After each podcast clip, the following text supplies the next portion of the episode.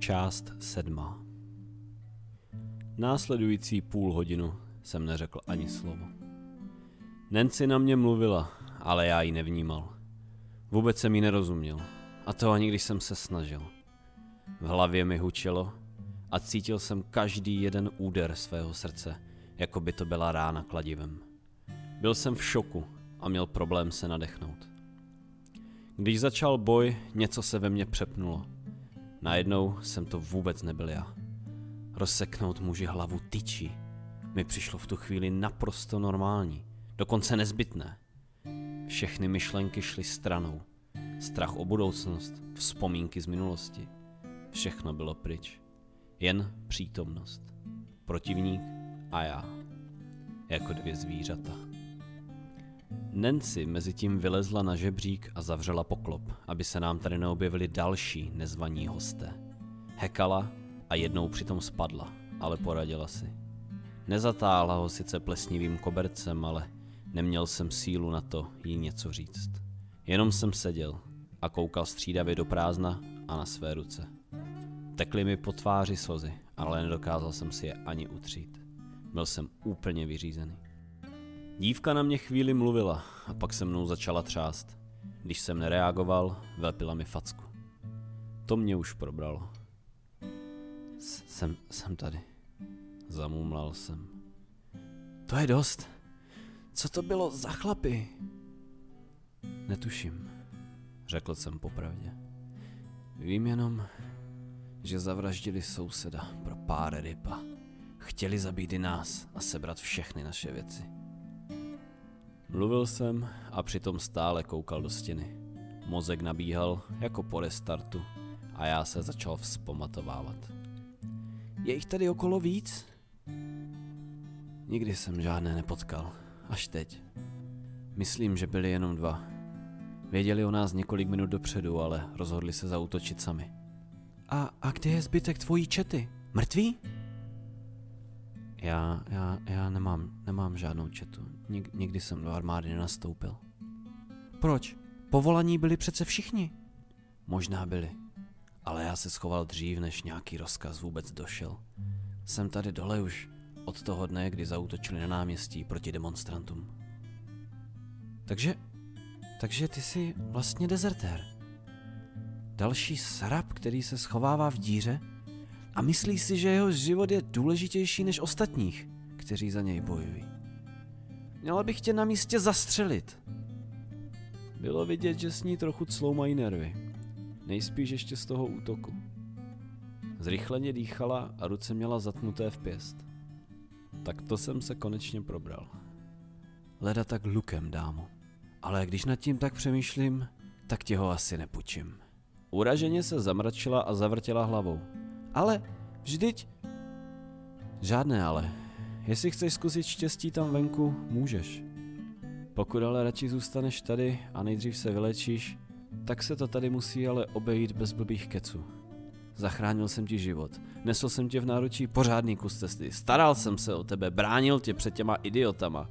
Trocha vděku by možná nebyla od věci. Zarazila se. Nejdřív jako by nevěděla, co říct. Pak se ozvalo jen tiché. Děkuju. Mířené někam na podlahu. Tak jsme oba mlčeli a koukali na mrtvoly. Romantika. Budeme se muset zbavit těch dvou, řekl jsem po chvíli. Vytáhnout je ven a hodit do labe. To už je na stračky zvyklé. No a ty by se mohla vykoupat, Nancy. Nancy? Mírně zvedla obočí. V tu chvíli jsem si to uvědomil. To je taková přezdívka, co... Jak jsem ti jakoby říkal ve své hlavě, když jsi byla bezvědomý. Mumlal jsem a dělal jako, že očima přeměřuju váhu knírače a přemýšlím, jak ho dostat ven. To je jméno jak pro šlapku, řekla uraženě. Máš nějaké lepší? Víš co, mně se vlastně nikdy moc nelíbilo. A teď, když jsou všichni, co ho znali, stejně mrtví, můžu být asi klidně Nancy. Po druhé jsem hořce zalitoval. Proč mě to nenapadlo dřív? Nemusel jsem být do konce života čeněk. Bůh ví, že to není žádná výhra. Mohl jsem si vymyslet něco přísného, něco jako třeba Kristián nebo... Ale fuk. Jak je to odsud daleko do Labe? Pár kroků. Ale musíme je dostat nahoru. To bude ta zábavná část. Ještě před pár měsíci by mě v životě nenapadlo, že budu v jedné místnosti se dvěma mrtvolama a nebudu vyšilovat. To, že je budu zvedat ze země a táhat po žebříku, bylo tak absurdní, že to mozek prostě nebral. Cítil jsem se přitom jako ve snu. Všechno bylo divné a v mlze a já čekal, kdy se probudím. Když oba mrtví útočníci zmizeli v řece, stál jsem na břehu, nevěřícně koukal tím směrem a přemýšlel, jestli se to doopravdy stalo. Hele, co mám? Ozvalo se mi za zády. Leknutím jsem nadskočil. Nancy držela v rukou plátěný uzlíček a v něm byli tři mrtví candáti. Navíc už vyvrhnutí a bez šupin. Bylo mi starého pána líto, ale jídlo mě přesto potěšilo. Určitě by byl rád, že si na nich nepochutnají ti dva gauneři. Tak či onak jsem měl opravdový hlad, takže bylo rozhodnuto. Nechtěl jsem rozdělávat oheň venku, takže jsme vlezli do jedné chatky s krbem, zavřeli komín a otevřeli všechna okna. To, aby se kouř rozptýlil na větší ploše a nebyl z dálky vidět. Pak jsme zatopili a nabodli ryby na naostřený klacek. Dokonce jsme našli i trochu soli, takže bylo postaráno o pěkný večer. Nancy sice občas zasyčela bolestí, když udělala nějaký rychlý pohyb, nebo prostě jen tak, aby řeč nestála, ale už vypadala o dost lépe. Byla celkem tvrdák, hold, holka z armády. A tak jsme seděli na huňatém koberci u krbu, opékali večeři a moc nemluvili. Oba jsme měli hodně co zpracovávat. Rozhovor proběhl až po jídle. S plným břichem a aniž by se nás někdo pokoušel zabít, se mluví totiž o dost lépe. Co máš v plánu dál? Přežít. Co možná nejdále. Zatím žumpa stačí, ale brzo přijde zima a bude třeba najít lepší skrýž. Možná i nějaké spojence. Tak vyrazíme hned zítra. Proč tak brzo? Nechceš se dát nejdřív dohromady?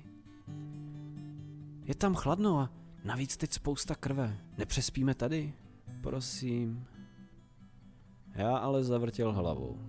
Není to bezpečné. Navíc, když jsme rozdělali oheň, takže bychom se měli co nejdřív schovat, než se nás všimne řád. Sice neochotně, ale souhlasila. A tak jsme uhasili krb a odebrali se zpět. Po cestě se ještě moje nová společnice opláchla v labi.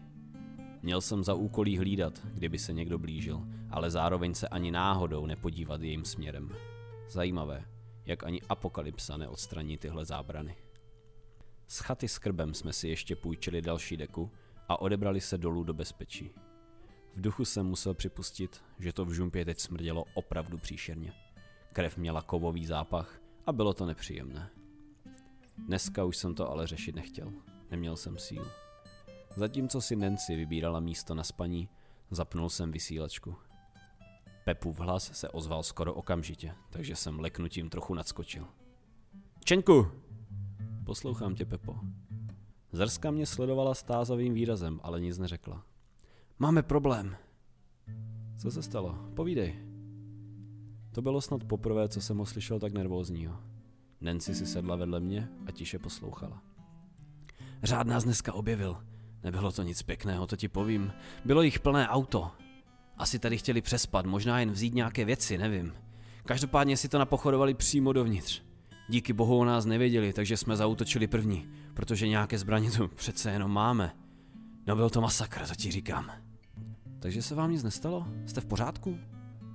Sice vlastně vůbec nevím, kde ani s kým Pepa žije. Samozřejmě kromě jeho ženy, ale i tak jsem měl opravdovou starost. Jsme v pohodě, hele, dobrý. Ale museli jsme odejít, to víš, oni mohli někomu říct, kam jedou. A když se nevrátí, třeba je budou hledat. Je to moc velký riziko, tak jsme to zbalili a vypadli od tamtud. Takže jste teď, jste teď bezpečí? No, ani, ani ne právě. Moc nevíme kam jít teď. Město je plné těch sviní a ze Sleského se ozývá slušná kanonáda. Nevím, co tam dělají, ale ani to teď vědět asi nechci. Dostanete se k nemocnici? Řekl jsem po chvíli ticha. Vím, riskoval jsem. Říct do vysílačky, kde žijeme, by byla sebevražda. Nevím, kdo všechno poslouchá, ale někdo určitě. Něco jsem ale udělat musel. Ze které strany? To už jsem trošku zaváhal. Co když je Pepa sám člen řádu? To bych byl celkem v prdeli. Podíval jsem se na lesklou kaluž čerstvé krve a přemýšlel. Svou denní dávku štěstí už jsem vyčerpal. Ti dva útočníci měli všechny výhody, které jen mohli mít. Věděli o mně a já o nich ne. Měli plán a byli dva. Já měl jenom kliku a ta jednou přece musí dojít. Přesto jsem je nemohl opustit. Co když jsou to opravdu jen obyčejní milí lidé, kteří potřebují pomoc? Hlavní vchod. Pokud budeš mít náměstí v zádech, tak po pravé ruce je most přes Labe. Za jak dlouho se tam dostaneš? 15 minut. Kolik vás je? Jenom dva. Dobře, Pepo. Tak za čtvrt hoďky.